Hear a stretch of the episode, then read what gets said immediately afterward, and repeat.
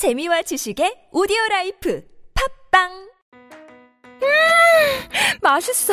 너무 맛있어. 와, 아삭거리는 소리 들려? 와, 진짜 맛있다. 이 김치 어디에서 샀어? 김치 어디서 샀냐면 화 뭐? 무슨 김치라고? 그러니까 어디 김치냐면 바로 뜸들이지 말고 빨리. 도대체 어디 김치야? 화통 김치 화통 김치라고 국내산 재료로 100% 자체 생산하는 화 끈하게 통하는 화통 김치 얼른 검색해서 사 먹어 한글도 남보다 빨리 깨치고 참 똑똑했는데 갈수록 실력이 뒤처지는 것 같아 걱정이에요. 혹시 초등학교 교과서 본 적 있어요? 어려운 어휘가 너무 많아요. 학교에서는 어휘 개념을 하나하나 설명해 줄 시간이 정말 부족하잖아요. 그럼 어떡하죠? 내 아이의 어휘만큼은 내가 책임져야죠. 어휘 공부의 정성. 초등어휘 삼천, 초등어휘 오천. 검색창에 초등어휘 3천을 쳐보세요 눈에 들어가도 상처 위에 발라도 혹은 아이들이 실수로 먹더라도 괜찮아야 한다는 마음으로 달려왔습니다. 아이부터 어른까지 수아비. 이렇게 좋은 화장품 전 국민과 나누기 위해 수아비스 아이 모델 선발 대회를 개최합니다. 아이부터 어른까지 수아비. 아이를 포함한 가족 모두가 참여 가능합니다. 지금 검색창에 수아비스 화장품을 검색하세요. 아이 부터 어른까지 수아비. 평생을 수아비스와 함께할 모델 바로 여러분과 여러분의 아이가 될 수 있습니다. 아이부터 어른까지 수아비. 우리는 훌륭한 국가에서 살고 있는가 흔쾌히 답할 수가 없다. 훌륭한 국가 없이는 훌륭한 삶을 살 수 없기에 사람들은 묻고 시도하고 좌절하고 또 도전한다. 도대체 국가란 무엇인가? 대한민국을 더 훌륭한 국가로 만들려면 우리는 각자 무엇을 어떻게 해야 하는 것일까? 나는 이런 의문들에 대한 답을 찾고 싶었다. 이 책은 오늘의 시점에서 내가 찾은 대답이다. 유시민 국가란 무엇인가 개정판 도서출판 돌베개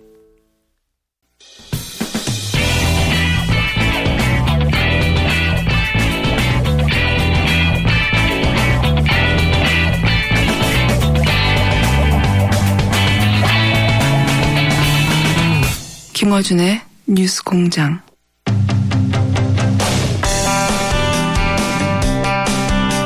전 더불어민주당 BJ 대표가 어제 탈당계를 제출했습니다. 각 정당의 반응이 다 다른데 앞으로 이 반응들 간단히 짚어보겠습니다. 오늘은 먼저 더불어민주당 반응입니다. 더불어민주당의 김원걸 국민통합위원장 전화 연결해 보겠습니다. 안녕하세요, 위원장님. 예, 안녕하세요. 네, 우선 이 탈당에 대한 기본 입장은 어떠십니까? 이건 100%제 개인 입장인데요. 네네. 그러니까 뭐 음, 안타까운 일이긴 하지만 네.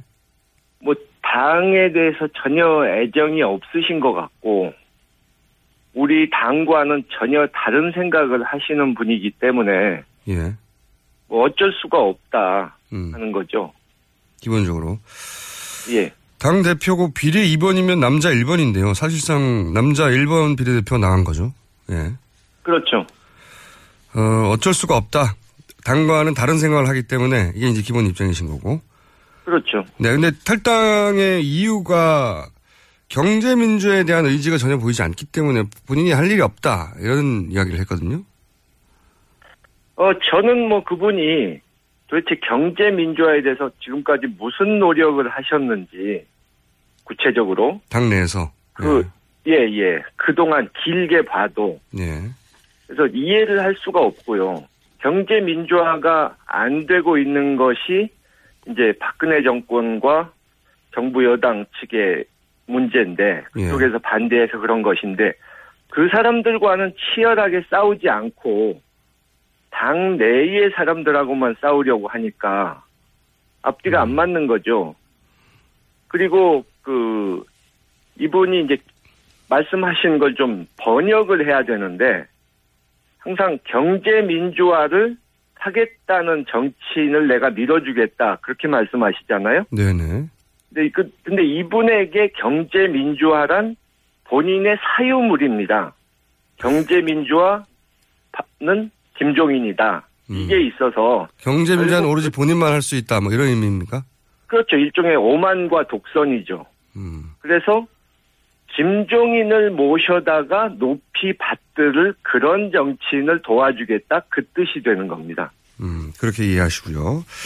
자, 영입 과정도 잘 아시는 것으로 알려졌는데, 당시 비대위원장으로 영입되는 상황, 어, 좀 설명해 주십시오. 어떤 상황이었습니까? 내부, 내부에서는. 뭐 제가 속속들이 다 아는 것은 아니지만 네. 분명한 것은 이제 뭐 그런 말씀 하시잖아요. 아 모셔 와 놓고선 푸대접했다 이런 식으로. 네네. 근데 전권을 드렸고 뭐 비례대표도 드리고 했으니까 푸대접이란 말이 안 되고 예. 그러면은 이 사람이 문제가 있다면 당신들이 데려올 때 잘못 판단한 거 아니냐 이렇게 말씀하신 분이 있는데 그 말은 뭐 어느 정도 인정해야 됩니다. 판단을 잘못한 건 있죠. 예. 그런데 그 당시 이제 좀 급박한 상황이었고 네. 또 이분이 영입의 1순위가 아니었다는 거예요. 애초에. 음. 제가 아는 것 바로만 해도 예. 이분보다 먼저 제의를 받으신 이 사회 원로들 예. 훌륭하신 분들이 한 네 분 정도는 됩니다. 최소한. 예. 근데 그분들이 다 이제 연세도 많으시고 정치 일선에는 나가실 생각이 없다고 고사하셨기 때문에 예. 이 이분한테 차례가 온 거예요. 예. 그, 푸대접이라고 할 때 한 가지는 저도 동의가 안 되는 것은 사실 정당의 공천권을 선거 기간에 준다는 것은 다 주는 거거든요. 생사 여탈권은. 그렇죠. 예, 그건 푸대접을 할 수 없고. 그런데 이제 또 한편으로는 그 이런 표현을 씁니다. 측근들을 통해서 은혜를 모른다. 이런 표현을 쓰는 이유는 아마도 총선의 승리에 김종인 전 대표가 상당 정도 기여했는데 그걸 인정해 주지 않는다. 이런 불만 같거든요. 이 대목에 대해서는 그럼 어떻게 생각하십니까? 근데 좀 전에 이제 좀 경제민주화에서도 말씀드렸지만 네. 본인이 스스로를 좀 과대평가하는 경향이 있고 예. 그 제가 경험한 바로는 그 당시에 뭐 호남 같은 데서는 결정적으로 그분이 안 좋은 영향을 끼쳤거든요. 구체적으로 어떤 나쁜 영향을 끼쳤죠, 호남에? 그러니까 현지에서 가서 보니까 예. 민심도 안 좋고 예. 뭐당 선거 운동 하시는 후보나 간부들 중에도 제발 저, 저분 호남 좀 못 내려오시게 해달라고 아, 그런 얘기가 있었어요? 하소연을 하는 분들도 있었고요. 음. 예, 그리고 또 직- 선거 2, 3일 전에 제가 들은 바로는 네. 당시 여론조사가 굉장히 안 좋게 나왔지 않습니까? 네. 그래서 막이그 보고를 받으시고는 아이고 이거 실패구나 우리 완패하겠구나 이러고 거의 짐 싸실 준비를 하셨다는 거예요. 아, 내부적으로는 그랬었다. 예, 그러면은 자기가 이 선거 지휘를 한 게 효과적이었고 이길 거라고 생각했다면 그렇게 했겠습니까? 음. 선거 결과가 나온 다음에는 본인이 이길 줄 알았다는 식으로 말하는데 그게 아니었다는 건가요? 그렇죠. 음. 전혀 그렇지 않죠. 그래서 선거 결과가 그렇게 나온 것은 김종인 전 대표의 전략의 성공이 아니다라고 이제 평가하시는 거죠. 본인도 그렇게 생각하지. 그렇죠. 실패할 거라고 생각했었고. 했다면 네네. 그러니까 지역구에서 많이 당선된 것은 사실상 그 여, 정부 여당 박근혜에 실망한 표가 반사이익으로 온 것이고 네. 생긴 지 얼마 되지도 않은 이 국민의당에게 우리보다 훨씬 당세가 작았던 국민의당에게 정당 투표에서 진 것만 봐도 네. 그 당시 당 지도부의 전략이 이 실패했다는 걸 보여주는 거죠. 그래서 오히려 측근들은 총선이 승리한 것에 대해 은혜를 모른다고 표현하나 실제로 총선 이틀 전쯤에 참패할 거라고 생각하고 짐쌀 준비를 했었던 사람이다. 이렇게 이제 그러니 그런 말 하는 것도 말이 안 된다고 좀 평가하시는 거죠. 예. 예, 그리고 뭐 공당에서 공적인 일을 하는데 은혜니 뭐니 이런 말을 하는 것 자체가 구시대적 사고 방식이죠. 알겠습니다. 입장은 충분히 알겠고요. 그러면 진짜로 탈당하는 이유는 뭐라고 보십니까? 개인적으로? 지금은 이제 미- 경제민주화를 안 하기 때문이다. 예. 경제, 남의 공약을 써서 써준 걸 읽는 사람은 안 된다. 아마도 이건 이제 문재인 전 대표를 의미하는 것 같은데. 뭐 그렇게 표현을 했는데 실제 탈당하는 이유는 그럼 뭐라고 보십니까? 글쎄요, 그분이 그러니까 당 내에서 네. 경제 민주화를 그렇게 하고 싶었다면 같은 당 사람들 또 예. 타당 사람들을 적극적으로 설득하고 다니면서 구체적으로 이런 것부터 하자 뭐 이런 거는 중요하다 이러고 다니셨어야 되는데 예. 그러질 않으셨거든요. 음. 또 이번에도 뭐 촛불 시위 나오고 뭐 이렇게 탄핵 사태가 벌어지면서 뭐 옳고 그런 걸 따지기 전에 뭐 국난이 코앞에 다가온다 뭐 어쩌고 하면서 이 적폐 청산이나 개혁을 하지 말고 그러니까 시끄럽게 하지 말고 대충 덮으라는 식으로 투쟁을 하지 말라는 식으로 말씀하시는데 개혁을 안 하는데 경제민주화는 무슨 수로 합니까? 그 그러면 이렇게 보고는 시각에 대해서는 어떻게 생각하십니까? 탈당하는 이유가 결국은 본인이 출마하려고 하는 거다. 이런 견해가 있는데. 글쎄요, 그거는 제가 뭐 장담을 단, 예, 딱 뭐다 이렇게 말씀을 하기가 그런데, 예. 어, 뭐 그 가능성도 있다고 보시는 분들이 많죠. 네. 그러니까 이 어느 당에서도 지금 확실하게 자신을 대접해 주지 않기 때문에 그러면 뭐 독자적으로 가보겠다 이런 생각 하실 수 있죠. 알겠습니다. 저, 제가 이제 다른 당의 입장은 뭐, 어, 다음 시간에 들어볼 예정이기 때문에 다른 당의 입장은 얘기를 하지 않겠는데, 이거는 어떻게 생각하십니까? 어, 이분이 만약에 출마를 한다면, 그, 민주당을 제외한 세력의 묶음을 시도할 공산이 크지 않습니까? 예. 그러니까 민주당하고, 어, 지금 겨루고 있는 다른 정당을 묶어서 거기에 대표 주자가 만약에 된다면 이제 싸워야 될 대선에서 라이벌이 되는 거잖아요. 네. 그런 셈이죠. 글쎄요.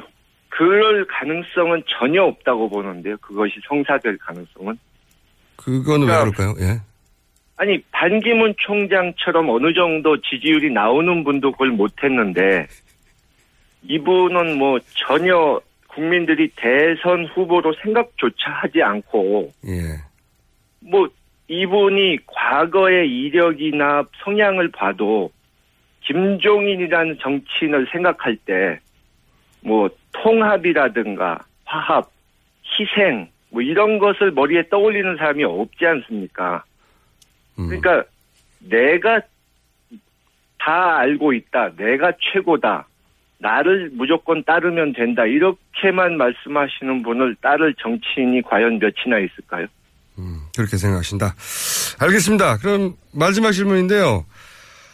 어, 이런 얘기가 이제 오래전부터 있어 왔는데 내일 탄핵 선고가 되니까 한번 여쭤보겠습니다. 어, 대통령이 그 헌재 선고 전에 갑자기 하야를 선언한다든지 혹은 어, 선고 이후에 만약 인용이 될 경우에 사면을 위해서 그 정치권이 협상을 할 거라든지 그러니까 소위 그 특검이나 어, 검찰의 기소 내용과 무관하게 결국은 정치적인 사면으로 해결이 될 것이다. 이런 전망이 있거든요. 거기에 대해서는 어떤 입장이십니까? 그쪽에서 물러나는 것은 안 할 걸로 보고요. 네, 그건 없을 것이고. 지금 뭐 본인은 기각될 것으로 자신이 이길 것으로 착각을 하는 것 같아서 예.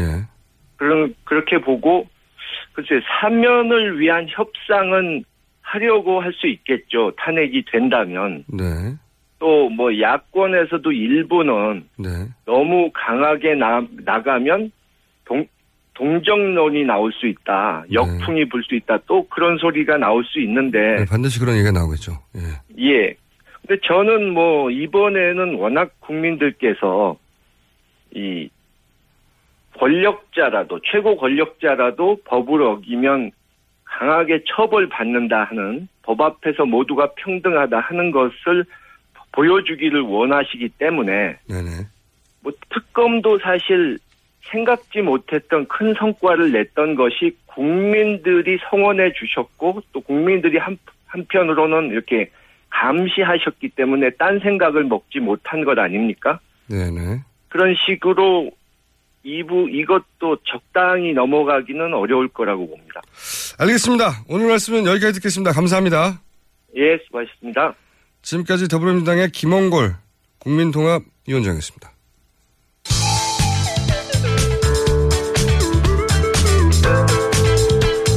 준법 정신, 편견 타파. 김호준의 뉴스 공장.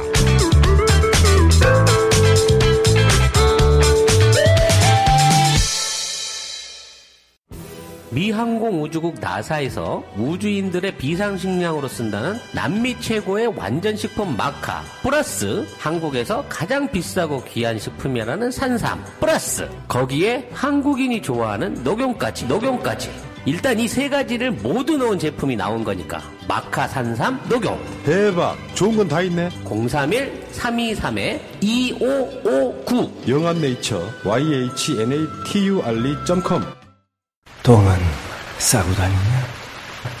미치도록 싸고 싶다. 빅동의 추억. 미국 장사랑! 구렁이 똥. 장이 살아야 내 몸이 산다.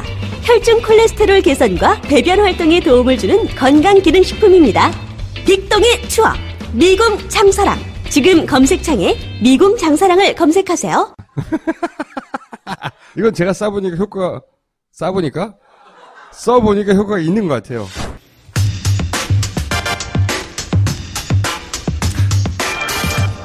자, 악마. 그냥 악마라고 부르겠습니다. 변호사도 안 붙여줘야지, 직함도? 야 양절 변호사 나오셨습니다. 네, 안녕하세요. 자, 예. 현재 이야기를 좀 해야 되겠죠, 아무래도.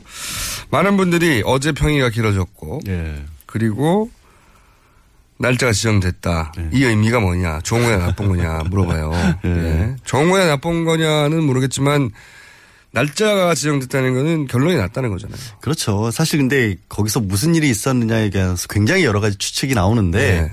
추측일 뿐이죠. 그쵸. 솔직히 저도 추측할 수밖에 없고 그분들이 뭐 얘기를 안 해주는데 그러니까요. 어제 헌재 공보가 나와가지고 부모한테도 가족한테도 얘기 안 한다는데. 뭐 기자들이 물어봐도 다 모르겠습니다, 모르겠습니다, 공개 안 합니다 이거밖에 네. 안 했는데 추측해 볼 수 있는 건두 시간 반 정도면 사실은 의견은 정해져 있다라는 거죠. 저 이게 게다가 몇십 분을 떠들 그렇죠. 내용을 써야 되는데 그게 하루 만에 써지지 않잖아요. 그러니까 경론이 만약에 벌어졌다면 여덟 명 사이의 의견이 아직도 막 우왕좌왕하고 다 분분하면 두 시간 반으로 절대로 안 끝나죠. 게다가 결정문을 못 쓰고 결정문을 못 쓰면은 날짜가 지정을 할 수가 없죠. 그렇죠. 그러니까 제가 났다는 추측해. 볼 수 있는 거는 결론은 이미 나 있고 네. 그 중에 한두 분 정도가 최종적으로 어떻게 좀 흔들리고 있었는데 그거를 굳히는 정도의 과정이 필요했던 게 아닌가. 라는 말씀을 드리고 싶고요. 드리고 그건 하고 싶은 말인 거 아니에요? 그냥 그랬으면 아니, 좋겠다. 아니, 그럴 만한, 그럴 만한 이유가 있어요, 나름대로. 왜냐하면 저는 사실 만장일치 쪽으로 지금 생각을 하고 있거든요. 그러니까 이제 저도 많은 분들이 그런 얘기 하지만 네. 그러니까 꼭 8대 0이어서가 아니라 이 정도 사안이면 어 다소 이견이 있다 하더라도 그 만장일치로 가도록 서로 설, 설득하지 않겠나. 그 왜 그러냐면 첫 번째로 이제 헌법재판 같은 경우에는 항상 법은 망고불변의 진리가 아니잖아요. 네. 그러니까요. 그러니까 시대 상황을 반영하는 게 헌법재판이라서 더더군다나 위헌 판정을 내는 것이거든요. 그렇죠. 위헌 판정을 낼 때도 이게 앞으로는 합헌으로 바뀔 수 있다 이런 것들이 반드시 소수 의견에 들어가 주는 게 관례예요. 예. 대표적인 신뢰가 간통죄 같은 경우- 경우가 예. 두 번, 세 번 올라갔다가 항상 소수 의견이 아직은 지금은 바꿔야 된다. 근데 다수 의견은 아직은 아니다 하다가 결국에는 이 위원으로 돌아섰잖아요. 예. 그러니까 그렇게 변화 과정이 필요한 게 헌법인데 이게 변화 과정이 필요한 사안인가요? 그러니까 이런 일이 앞으로는 이런 일이 있어도 그러면 대통령을 용서해야 된다 이런 식으로 의견을 쓸 수는 없잖아요. 네. 그런 점이 하나가 있고 두 번째는 자꾸 이게 헌법재판소 저- 결정 과정에서 대통령 대리인단이 재심 얘기를 하고 불복 얘기를 했어요. 네. 만약에 소수 의견이라도 이게 지금 탄핵을 해서는 안 된다라는 얘기가 나오게 되면 바로 그 논리에 불을 지펴줄 수가 있거든요. 너 무척 합리적인 이야기예요. 아, 예, 합리적인 그리고 그리고 헌법재판소 이제 심의 과정에서 예. 다른 것보다 이제 재판관들이 이제 우리 인터넷으로 중계가 됐잖아요. 저도 그 주요 변론 길 같은 거몇 개를 봤거든요.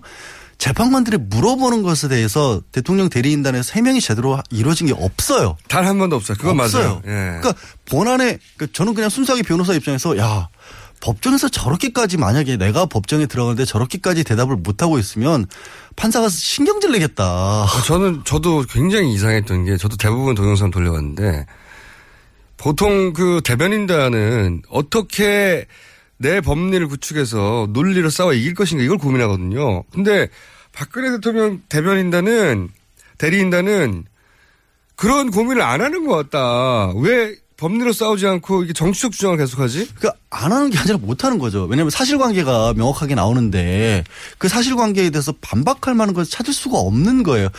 그러니까 이런 거죠. 왜 정성 전 비서관이 문서 유출한 거는 언제까지 했고 그러면 왜 했어요?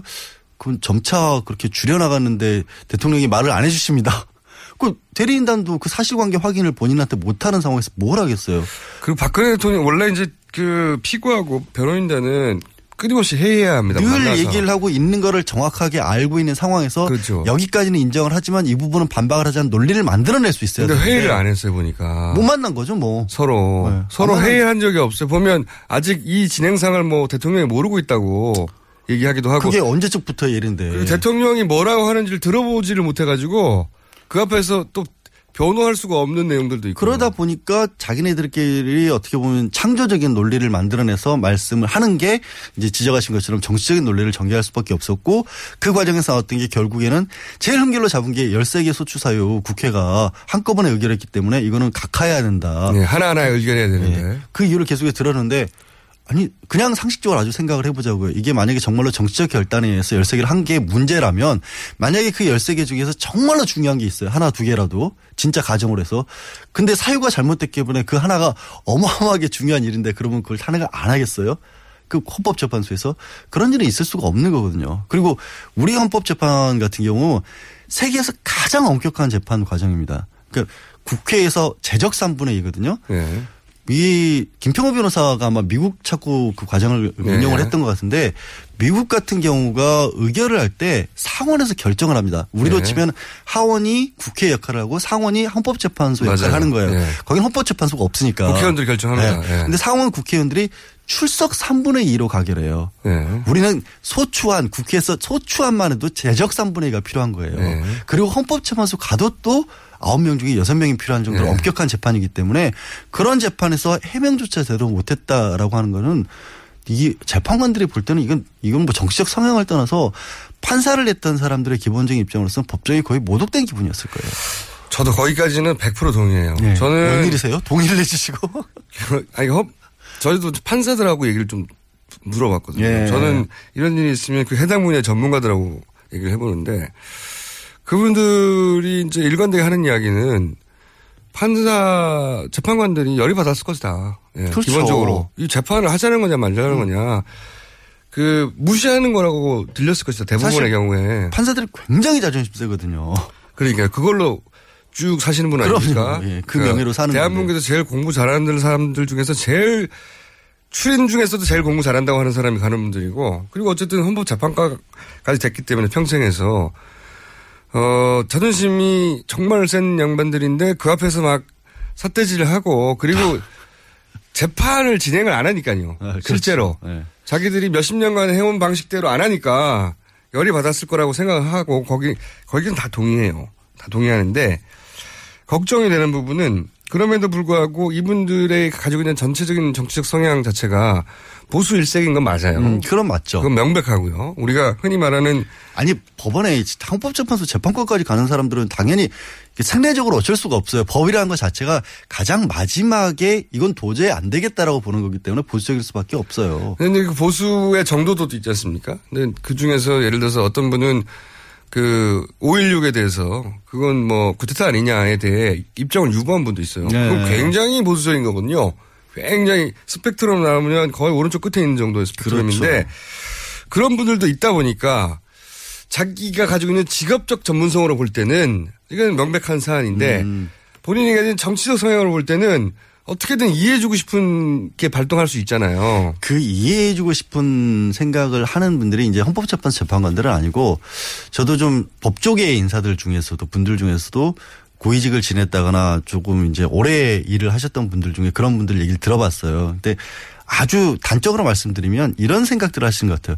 대통령이라면 그 정도 일은 좀 할 수 있는 거 아니냐. 그러니까요. 네. 그게 가장 문제. 잘못하지 않았다는 게 아니라. 잘못했던 게 아니라 네. 아니 대통령이 가진 권한이 얼마나 많고 그 동안에 다른 대통령들이 해왔던 일들에 비하면 이거는 크다고 볼수 네. 없지 않느냐. 구태타를 한 것도 아니고 뭐 이런 식의. 그러니까요. 그런 생각을 하는 분이 있는데 그게 법적인 관점하고는 다르다라는 거예요. 제 말이 그거예요. 네. 법으로 법리로 재판으로 이게 애매모호하다는 게 아니고. 음, 아니 그러니까 그래서 말씀드린 이유가 그래도 정치적인 성향이 자기가 아무리 그렇더라도 안 드러났으면 모를까 이게 드러나 버렸고 한 가지 제가 이 판결이 인용의 가능성이 개인적으로 더 높다고 추정하는 이유는 본인이 그 이유를 써야 한다.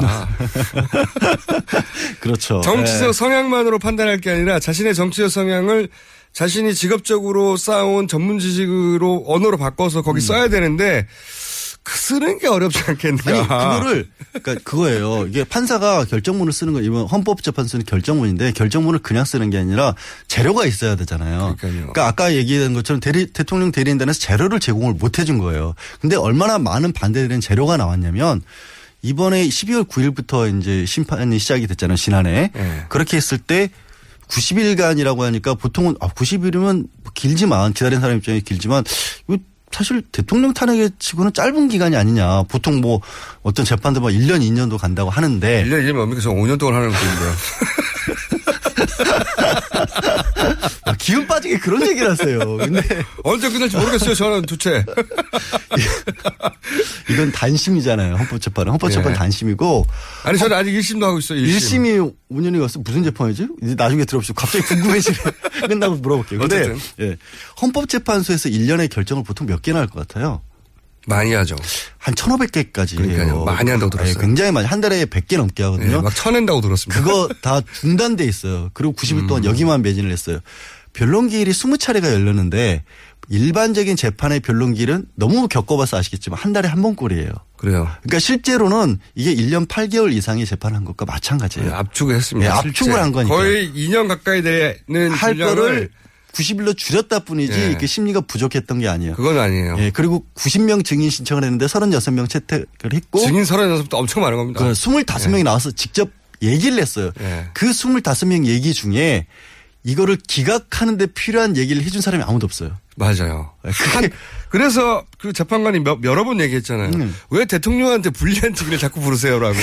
그러니까 오죽했으면 재판관이 그런 얘기까지 했어요. 그러니까 뭔가 기각을 하고 싶어도 거기에 맞춰서 쓸만한 내용이 없어요. 나는 그럼 거기다 그거 쓸 거예요.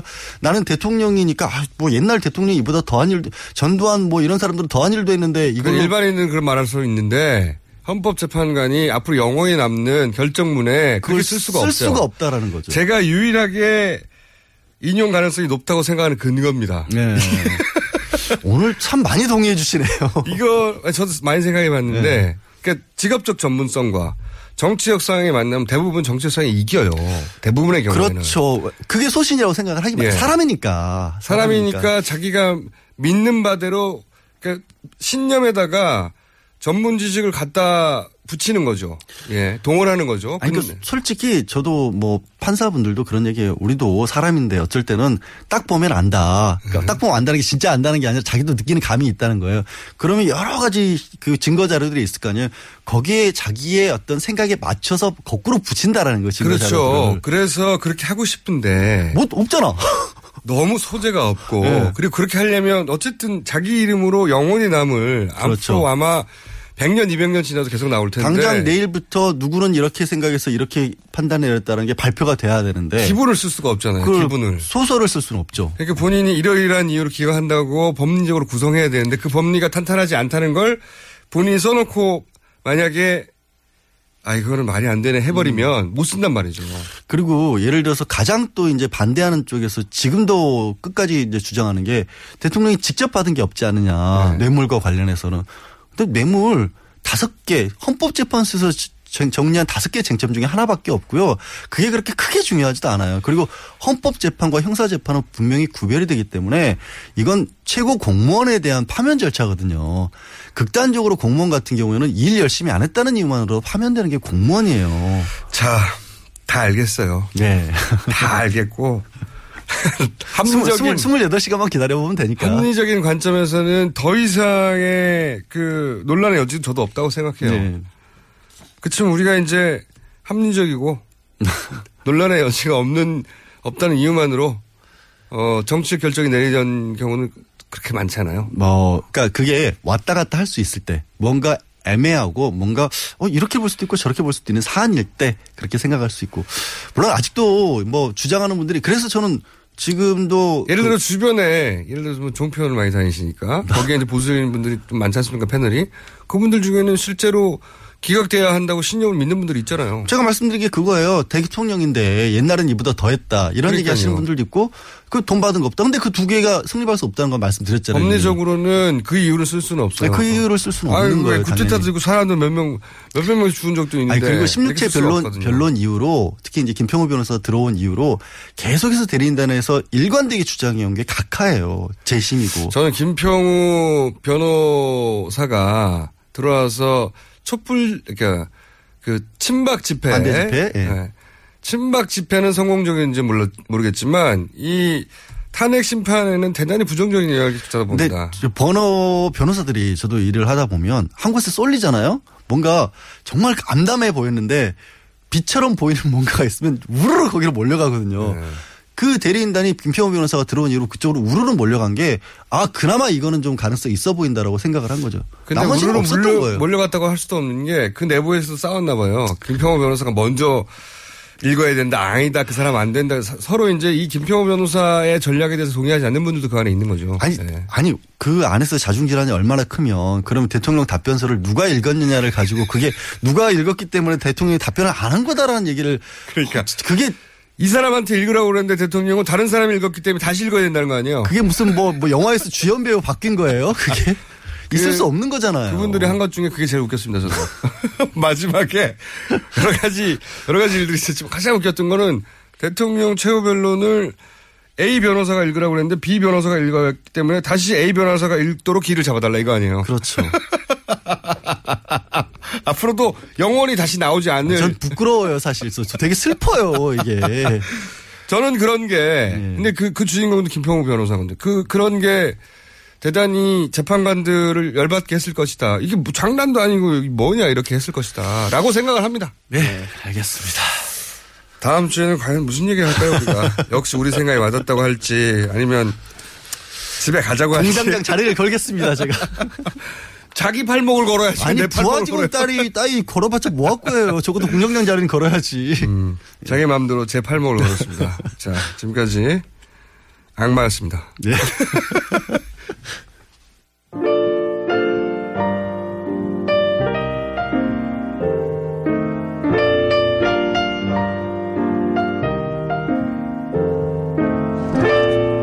자, 불친절한 AS 내부자 둘이 최초로 정상 마무리가 되었다. 내부자들 코너가 정상 마무리가 된 것은 대한민국도 정상으로 나아갈 것이란 신호가 아니겠습니까? 뭐 저는 그렇게 생각하지 않습니다. 말은 어쨌든 처음으로 두 코, 어, 그 코너가 인사까지 하고 끝났어요. 예. 안녕하세요. 서울의 교통 상황을 플로리다에서 듣고 있습니다. 제 동생은 말타에서 듣고 있네요. 지중해. 예. 좋습니다. 이것도 있네요. 예. 서울 교통 상황을 피렌체에서 듣고 있습니다. 저 멀리 계신 분들, 네. 좀 보내주세요. 어디서 듣고 계신지. 국내에서는 뭐 전국에서 듣는 게 당연한데, 예. 지중해 말타에서 듣는 분들 굉장히 인상적이네요. 네. 자. 이게 아무래도 문자가 잘못 온 것 같네요. 워킹맘인데 어젯밤에 아이가 열이 나서 밤새 잠도 못 자고 오전엔 시어머니, 오후엔 친정 어머니가 오셨어요. 족장님. 족장님이라고 저를 부르시면서 맛있는 간식을 보내주세요. 네. 이거 아따 엉뚱한데 할 문자가 저희한테 온 것 같습니다. 네. 아무래도 이제 어, 아, 그렇군요. KBS, 어, 황정민의 FM 대행진에서 황정민 씨를 족장이라 부른다고 해요. 네. 그렇군요. 저희는 맛있는 간식을 보내드릴 수가 없습니다. 네. 있어도 싫어요. 여기까지 하겠습니다.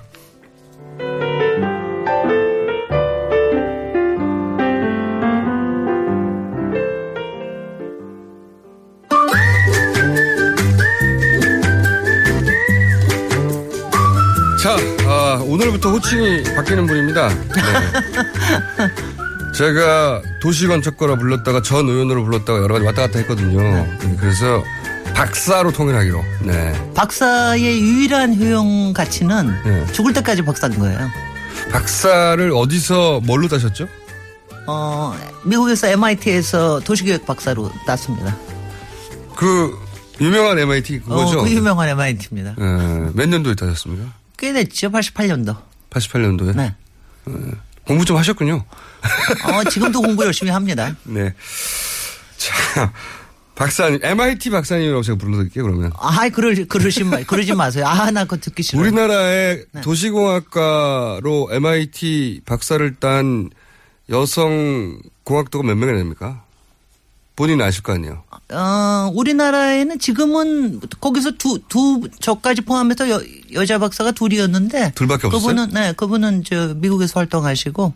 그리고 한 가지 분명히 얘기하시면 도시계획은 공학은 아닙니다. 그리고 MIT는 공학만은 아닙니다. 그래요? 그리고 제가 오늘 얘기하려고 하는 4대강 사업도 공학만은 아닙니다.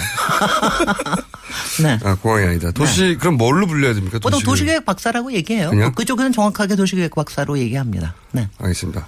단 두 명밖에 없는 국내에는 유일한 예, 한 분은 미국에 계시기 때문에 자 박사님 오늘은 사대강을 주제로 정했다고 하셨는데 왜 그렇습니까? 왜 4대강 사업 사실 왜 얘기를 안 하고 있나 좀 이상하게 생각하셨을. 거예요. 예. 그런데 솔직히 박근혜 정권 내에서는 솔직히 얘기할 거리가 별로 없었습니다. 왜냐하면 그냥 완전히 모르쇠로 묻어두고 있었거든요. 모른 척했죠. 완전히 모른 척했습니다. 예, 아무리 그러니까 녹조 뉴스가 나와도 모른 척했어요. 녹조 라떼 뉴스가 나오든 네. 뭐그 밑에 쇄골 현상이 나오든 그냥 모르는 척했어요. 네. 그러니까 유일하게 했던 게 2년 전에, 2, 3년 전에 2013년부터인데 조사 4대강 사업 조사 평가위원회를 만들었습니다. 네. 그래서 거기서 한 1년 반 동안 활동해서 결과가 나왔고 그리고 또 감사원에서 세 번의 감사를 했어요. 네. 그러니까 감사에서도 다 문제가 있다고 드러났고 조사평가위원회에서도 4대강 사업에 상당한 문제가 있다는 걸다 네. 지적을 했는데도 불구하고 그리고 뭐 그리고 2년 파봐도- 동안 가만히 있어요. 땅만 파봐도 실지령이 나오고. 그리고 어, 뭐 지금 지금 그러니까 여러분들이 그러니까 너무나 똑같은 뉴스를 전해드려야 되기 때문에 똑같은 얘기하기가 미안할 정도로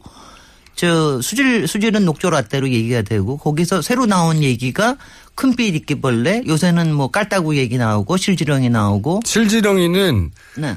그- 시궁창에서 사는 애들입니다. 그 썩은 데 사는 거거든. 썩은 네, 데. 시궁창에서 사는 애들이 실지렁입니다. 네. 그러니까 요새는 가면 다 뻘들 쌓여 있고요. 그리고 그래, 그리고 그동안 일어 얘기했던 계속해서 침식이 다시 되고 역행 침식이 또 일어나서 다시 모래톱이 생기고 네. 그다음 세굴 현상이라고 하는 거는 보 자체가 안전하지 않은 게 15개 중에서 6개가 안전하지 않다고 감사원에 네. 지적이 됐거든요. 근데 그거 주- 그거 중에가 그- 그게 계속해서 그 밑에가 어, 파입니다. 물이, 물이 흘러가면서. 네. 그러니까 그것도 계속해서 안전상의 문제가 되거든요. 그런 문제가 계속 있었음에도 불구하고 가만히 있는 거예요. 아니 맨 처음부터 나온 지적이 물 가두면 썩는다 였고 네. 실제로 이제 썩어서 녹조가 나온 것이고 녹조가 바로 다음 해부터 나와가지고 처음에는 네. 여름에만 나오는 거다. 요번 여름이 더워서 나온다. 그러다가 가을에도 나오고 다시 봄에도 나오고 드디어 겨울까지 나오고 1년 내내 덮여 있고. 그리고 특히 낙동강 같은 데는 문제가 심각해서요. 낙동강에 녹조가 심해가지고 그 마이크로시스틴이라고 이젠 다 아십니다. 거기에 이제 거기 있는 아주 나쁜 독, 독성 네. 있는 물질인데 문제는 뭐냐면 낙동강은 제일 문제인 게요. 딴 데 강은 그래도 우리가 먹는 게 아니에요. 우리는 네. 댐에서 나오는 물을 먹는데 낙동강은 직접 1,300만 년 먹고 있는 식수죠. 물이거든요. 네. 그런데 거기서 그렇게 독성 물질이 나오고 그리고 그걸 여와하는 어, 정수장도 그렇게 시원치가 않습니다. 네. 근데 이제 그러고도 내버려 두는 거예요. 그리고 매년 5천억 이상씩 계속 들어갑니다. 유지관리비는 3천억, 수자원공사에 들어간 8조에 대해서 2천억씩 계속해서 들어가고 이렇게 해서 계속 들어갑니다. 근데 왜 이렇게 가만히 있다가 갑자기 올 초에 바로 지난달 말부터 했습니다. 앞으로는 여태까지는 그래서 수질 관리를 위해서 잠깐 여름에 잠깐 잠깐씩 수- 네. 저 녹조 문제가 심각할 때 이- 이른바 펄스 방류라 그래요. 잠깐 네. 잠깐 방류하는 거 식으로 해서 했는데 그게 효과가 없으니까 이- 이제부터는 봄에 한 요번에 이제 한 2주일 정도를 방, 방류를 해 가지고 사실 수위를 상당히 낮췄어요. 어떤 데는 한 3m까지 낮춘 데도 있고 한 1.5m에서 3m까지 낮췄습니다. 왜 이런 걸 지금 할까? 지금 회사. 왜 지금 할까? 네. 저는 왜냐하면 사실 이거를 여러분들한테 지금 이런 걸 해서 뭐- 그리고 얼마 전 뉴스까지 나왔어요. 어, 지금, 지금 환경부가 됐는데 환경부가 내년에 낙동강에 있는 보 한두 개를 시험으로 해체해 보려고 한다. 이런 뉴스가 나왔는데 아닐까요? 다음 정권이 만약에 들어서서 낙동강 그러니까 이 사대강 사대강 문제를 네. 이제 본격적으로 다루게 될 때 이 공무원들이 아무것도 네. 안 했다는 게 드러나면 안 되니까 이제 슬슬슬슬 제스처를 취하는 거 아닐까요? 그게 뭐 제일 첫 번일 겁니다. 저는 네. 그렇게 봅니다. 저는 뭐 제, 뭐. 그래서 그래서 그, 그걸 왜 그럴까? 지금 요번에 한 방류가 얼마나 효과적일까, 얼마나 문제일까 이거 얘기하기보다도 왜 지금 이럴까? 지금이, 오늘 예. 그 얘기만 하십시오. 너무 이제 많은 얘기니까. 첫 번째는 역시 사실 이제 정권 바로 박근혜 정권의 말년이기 때문이죠. 네. 그러니까 말년이기 때문에 지금 뭔가 해놓지 않으면 차기 정권에 막 거- 검찰처럼 네. 뭔가 우리 뭐 이렇게 비비러 오늘 다 불려간다 이제. 네. 이제. 자기들이 잘못한 거 알고 있으니까. 알고 있었습니다. 아무것도 안 한 게 아니라 이렇게 네. 시험 방류도 해봤고 이렇게 길게 방류도 해가지고 뭐 저수지하고 연뭐연 저기 해가지고서는 이렇게 뭐 해봤습니다. 문체부가 블랙리스트로 당하는 걸 보면서 네. 이거 큰일 났다 이거.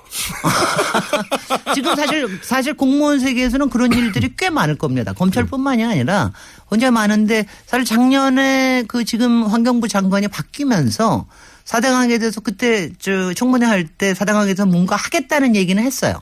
그러니까 아주 빌미가 좋은 거죠. 그리고 저 그동안 어 조사평가위원회에서 뭔가 하, 하라고 한 용역이 작년 말에 끝났어요. 네. 그러니까 올해 이제 초에 지금 특히 이제 올 초에 하기가 좋은 거는 지금이 그러니까 물이 필요한 시기가 아니잖아요. 지금 용수 시기가 아니잖아요. 그러니까 지금 물을 낮추기 가장 좋다 해서 하는 겁니다. 그래서 이제 그게 한 가지가 있고요.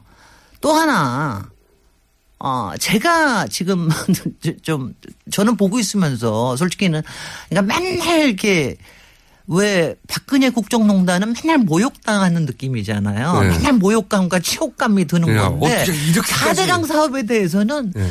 맨날 우롱당하는 느낌이에요. 서 차이가 어디 있죠? 모욕과 우롱은? 아, 뭐, 완전 다, 완전히 다릅니다. 하나는 가슴이, 가슴이 무너지는 거고, 하나는 머리가 내가 이렇게, 나를 이렇게 무시하는 거야. 이런 느낌이 드는 겁니다. 도대체 어느 쪽이 머리를 지금 무시하는 겁니까? 아니, 그 4대 강은 논리로 얘기할 수 있는 거 아니에요. 그래도. 논리, 이거 하나는 완전히 감정적인 걸 무너뜨리는데 하나는 아니, 나를, 나를 이렇게 바보로 하는 거야. 네, 뭐야. 우리가 이렇게 물이 이렇게 다 썩어가는 걸 모른다고 생각하는 거야? 모른다고 이러면 생각하고 인제 와서 뭐 이렇게 해서 한다고 그러는 거야. 그런데 뭐냐면 그러니까 지금이 뭐냐면요. 지금 4대강이 그래도 완공된 게 준공된 게 몇 년 됐죠? 짧은 거는 한 4년? 긴 사- 거는 6, 년 사, 됐습니다. 오년 됐죠. 예. 5년 됐죠. 2012년에 처음 됐으니까 네네. 올해가 5년이 되는 겁니다. 근데 올해가 박- 되면 이명박 대통령 임기 내에 끝내야 한다고 난리를 쳤기 그러니까 때문에. 말하자면은 지금 사드 배치 같은 거는 그 뭐라 그러죠? 알박기라고 그러는데 네. 그때는 완전히 대못을 열, 16개를 강에다 쿵쿵 박아 놓은 거죠. 예. 절대로 문제 없다. 막 이런 식으로 했는데 올해, 올해가 되면은 이제 뭐가, 뭐가 끝나냐 하면은 하자 보수 기간이 끝나요. 네. 그러니까 이 16개 아, 보에 여기서부터 이제 따라서 전문가의 관점이 나오는군요. 어, 이- 네. 왜냐하면 이게 이런 거예요. 하자 이게 왜냐하면 그 보마다 다릅니다. 지금 이제 가장 문제가 되고 있는 게 공주보 세종보가 이제 문제가 돼서 제일 먼저 열었는데 아. 그 경우에는 뭐냐면은 금강에 대해서는 그래도 안희정 도지사가 끊임없이 모니터를 했어요. 그리고 공주보 같은 경우하고 세종보는 하자보수 기간이 벌써 끝나버렸어요. 그래서 아하. 매년 우리 돈을 세금을 들여가지고 하자보수가 보수를 합니다. 끝났다는 거는 기업이 돈 벌 찬스가 왔다는 거네 다시. 네, 네, 바로 그렇습니다. 그 다음에 또 하나는 지금 5년의 하자보수 기간이 끝, 나머지는 대부분 하자보수 기간이 끝나가요. 음. 그러면 뭐냐? 얘를 열어야 네. 문제가 드러날 거 아니에요. 사실 네, 이게 네. 뭐냐 흙으로 덮은 게 아니고 다 물로 덮은 거 아닙니까? 물에 잠겨 모든- 있는 거죠. 모든 문제를 잠궈 놓은 거 아니에요. 예. 6m 밑에다가 거기에 무슨 뭐 배가 있든 무슨 철골이 있든 뭐가 새굴이 됐든 뭐가 더러워지든 다 물 밑에 감춘 거거든요. 네. 근데 이게 드러나고 여기에 있던 문제가 드러나는 게 사실은 하자 보수 기간 내에 드러나야 뭔가가 뭔가 조치를 취할 수가 있는 거죠. 그러니까 그 비난과 책임은 정, 정치에 가겠지만 어쨌든 그걸 해려, 해결하려면 네. 다시 기업이 트럭을 갖다 오- 뭐 흙을 어떻게 하던 굴착기를 갖다 놓던 그러니까 기업이 두 다시 가지, 돈벌두 기회가 있다. 아. 두 가지 두 가지가 두 가지인 게 하나는 기존의 정부 쪽에서는 이제 기업의 마지막 하자 보수에 말하자면은 기회를 준다는 게 아니라 이거는 거기에 이렇게 손을 쓰려고 그러는 거죠. 네. 그러니까 그렇지 않으면 정부에서 앞으로는 세금 들여서 해야 되니까 네. 그게 있고 또 하자부서 끝나기 전에 그걸 일을 시키는 거 하나. 네. 또 하나 뭐또 하나 기업 쪽에서는 사실 여기서부터 무슨 또 새로운 기회가 올지를 모르는 기회가. 거죠. 아. 또 특히 뭐 새로운 비즈니스 기회 같으면 이게 사실 이게 제가 평소에 얘기를 못해서 그렇지 마- 할 얘기는 너무 너무 많아요. 한 그러니까 가령 가지만 해줘 보세요. 네, 그러니까 가령 저기 얼마 전에 부산에서 바다에서 바닷물에 채취하는 거 연장하느라고 국토부에서 굉장히 난리친 일이 있습니다. 네. 근데 그게 뭐냐면은 모래가 없으니까 바다에서 계속 모래를 채취를 하는데 그걸 1년 연장을 한 거예요. 네. 근데 왜 이렇게 모, 모래를 그대로 놔두 그왜 이렇게 해야 되느냐? 지금 여주에는 약 뭐한 저기 뭐 한 350만 제곱미터 정 제- 세제곱미터죠. 평방 입방 평방미터라는 거 하는 게 그렇게 쌓여져 있거든요. 모래가? 모래가 쌓여져 있는데 이런 이런 문제와 더불어서 말하자면 우리의 토, 저기 모래 이제 모래에 대한 자원 관리 문제 뭐 네. 이런 것까지 더불어서 그다음에 지금 뭐저 그 친수구역법이라고 혹시 아시죠 주변에 예, 예. 뭐 이것 때문에 대전의 갑천 주변에 지금 문제 생긴 거 근데 문제가 너무 많은데 이거를 솔직히는요 주- 국민들께 하나하나 얘기 드리기가 너무나 힘이 든 겁니다. 설명도 지금 길고, 예. 근데 지금 이제는 때가 일본- 온 겁니다. 1분밖에 안 남았어요. 이제 때가 때가 때가 왔고 지금은 그러니까 이게 왜 지금 이런 일을 하느냐 무, 무, 무슨 짓을 하려고 하느냐 하나는 공무원이 면책 받으려는 거고 네. 하나는 돈 때문일 수 있다. 네. 그다음 그러니까 이거를요. 무슨 짓을 하려고 하는지에 대한 그 밑에 숨어 있는 걸 보셔야 됩니다. 네. 공무원들 절대로 믿지 못합니다. 아니 지금 잘못한 공무원들은 믿을 수 없다고 하셔야죠. 아 그리고 그 다음에 잘못 안 하면 공무원 절대적으로. 사대강이나 특히 MB까지 지금 나서는데 이거에 대해서는 책임을 정확하게 물어야 돼요. 자, 그럼 첫 번째는 잘못한 공무원들이 면책을 받으려고 하는 행동일 수 있고 두 번째는 그와 연결된 돈들이 있을 수 있다. 예. 여기까지 오늘 얘기하겠습니다. 지금까지 박사님입니다. 우리나라에 한 분밖에 없는 MIT 도시계약 박사님, 김재일 박사님이었고요. 감사합니다. 감사합니다. 저는 김호준이었습니다. 내일 다시 뵙겠습니다. 내일 굉장히 중요한 날이죠. 안녕.